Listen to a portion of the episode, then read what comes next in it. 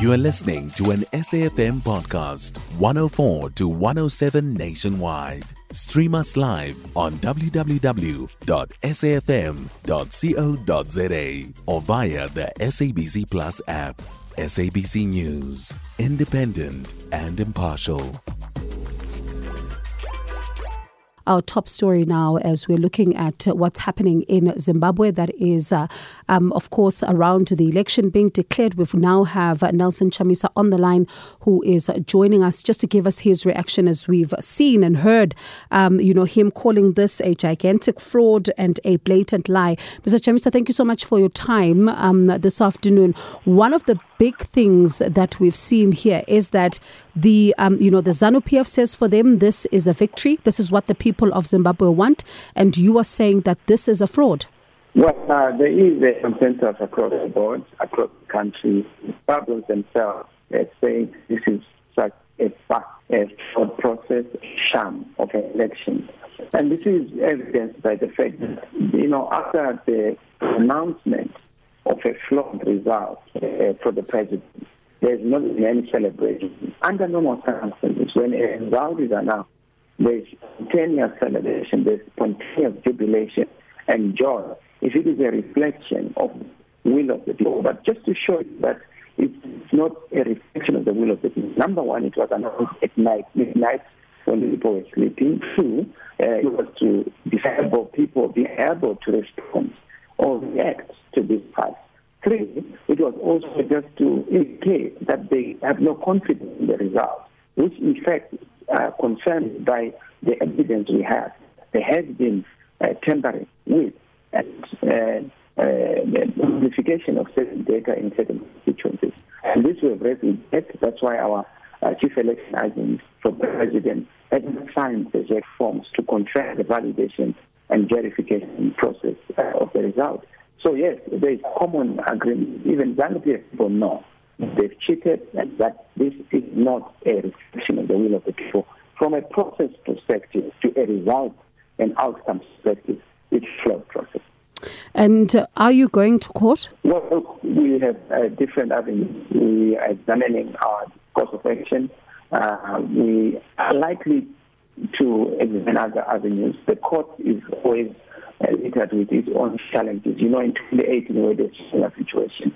Right. So we, we are very circumspect and we are going to be looking at our options uh, to make sure that we pursue uh, a very credible and bankable remedy uh, to our challenges that we are facing.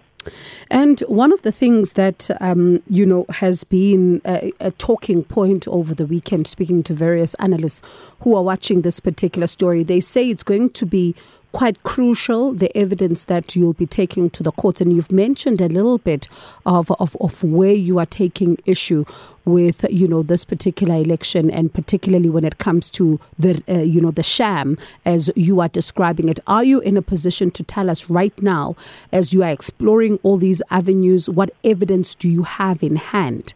to say that you are looking at for this possible review if you do go that route? But let me just be specific. Number one, we had a fraud voter registration process. In itself, it violation of the constitution of the country of Zimbabwe and a violation of the electoral laws of Zimbabwe, and indeed a negation of the guidelines of SADC in terms of electoral rules. Number two, we had a flawed delimitation process, and we challenged this delimitation process. So, gerrymandering, the redrawing of boundaries to favor the NPF, and of course, we challenge this. Now, please, there is a flawed nomination process. People are asked to pay 20000 to be US dollars to be a candidate. Totally, totally bizarre. And we have in 1,000 a member of parliament.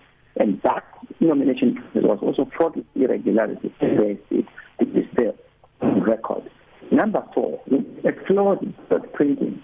The ballot printing was even done in a bizarre manner. People had to wait for the ballot paper even at night. The ballot was being printed.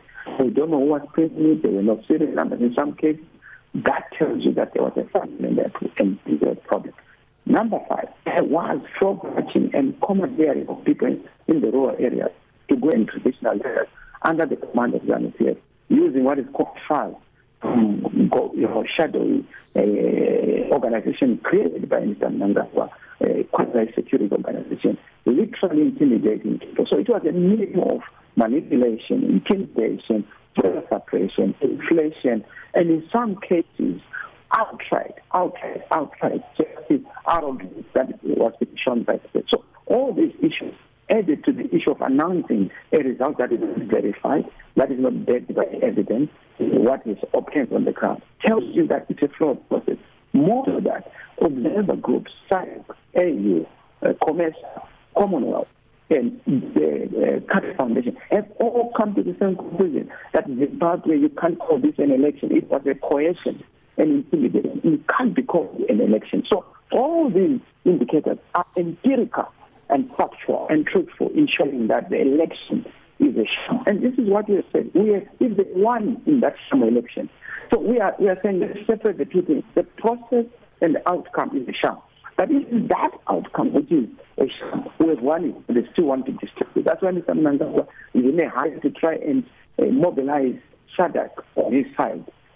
Erroneously and against the federal on the ground. And this is why we find it so regrettable when some senior leaders, particularly in South Africa, choose to support ZANU-PF. They're supporting violence, they're supporting intimidation, they're supporting coercion, they're supporting dictatorship without you know, evidence and effect on the ground. Are you referring to the ANC Secretary General, Fikile Mbalula's tweet? In fact, one of them is very regrettable. You know, and, and we've watched this for a long time. We find it very regrettable that, uh, you know, when life is actually in jeopardy, when people do not have a chance to fight for democracy, when there's no chance for peace, which is what we understand is the embodiment of uh, ANC. ANC stands for the emancipation of the black people, the African people. But If you look at some of the things that are being defended, they're actually negation of the values and principles of the ANC. And very briefly, then, as we head to the news headlines, but are you are you confident that in all of these things, um, you know, that you've listed here, that when you try to canvass as you explore the different avenues that you say you want to look at in order to see if you can challenge us, are you, you know, confident that you might see a different outcome to what you saw in the last election? Well, the people of Zimbabwe decided. They know what they want, even at a difficult circumstances. The worst scenario would be some kind of a settlement of politics through maybe dialogue. But the best result for Zimbabwe is for the votes to be respected, for the sanctity of that vote. It's a disputed election, but the result must be respected. And then we can talk about the process and how pure the process and the process flows that we have indicated, so that even going forward, we are able to deal with this past election, but also the future election, so that we don't have a vicious circle of disputed, illegitimate, and discredited outcomes. All right, let's see then uh, what happens with this particular one. Thank you so much for your time, um, Mr. Nelson Chamisa, there, the leader of uh, Citizens Coalition for Change. It's still unclear whether or not they're going to go to court, as he says they've got different avenues that they can explore here. So they are still reviewing a number of the processes. But one of the things that they want um, to see, I suppose, then, because he says it's a disputed election, the votes must be respected. Whether or not there'll be a recount is is, is another issue. Um, but let's see what happens with this particular matter. As you also heard from the AU SADC observers and as well as the Commonwealth observers as well, saying, um, you know, raising concern about some of the processes here, the printing of ballots, the, the registration um, process in and itself. So there have been some of the issues that have been raised in the lead up to the polls in Zimbabwe. But on that note, You can find SAFM Current Affairs on 104 to 107 nationwide. Our podcasts are available for download on all our digital platforms. SAFM, leading the conversation.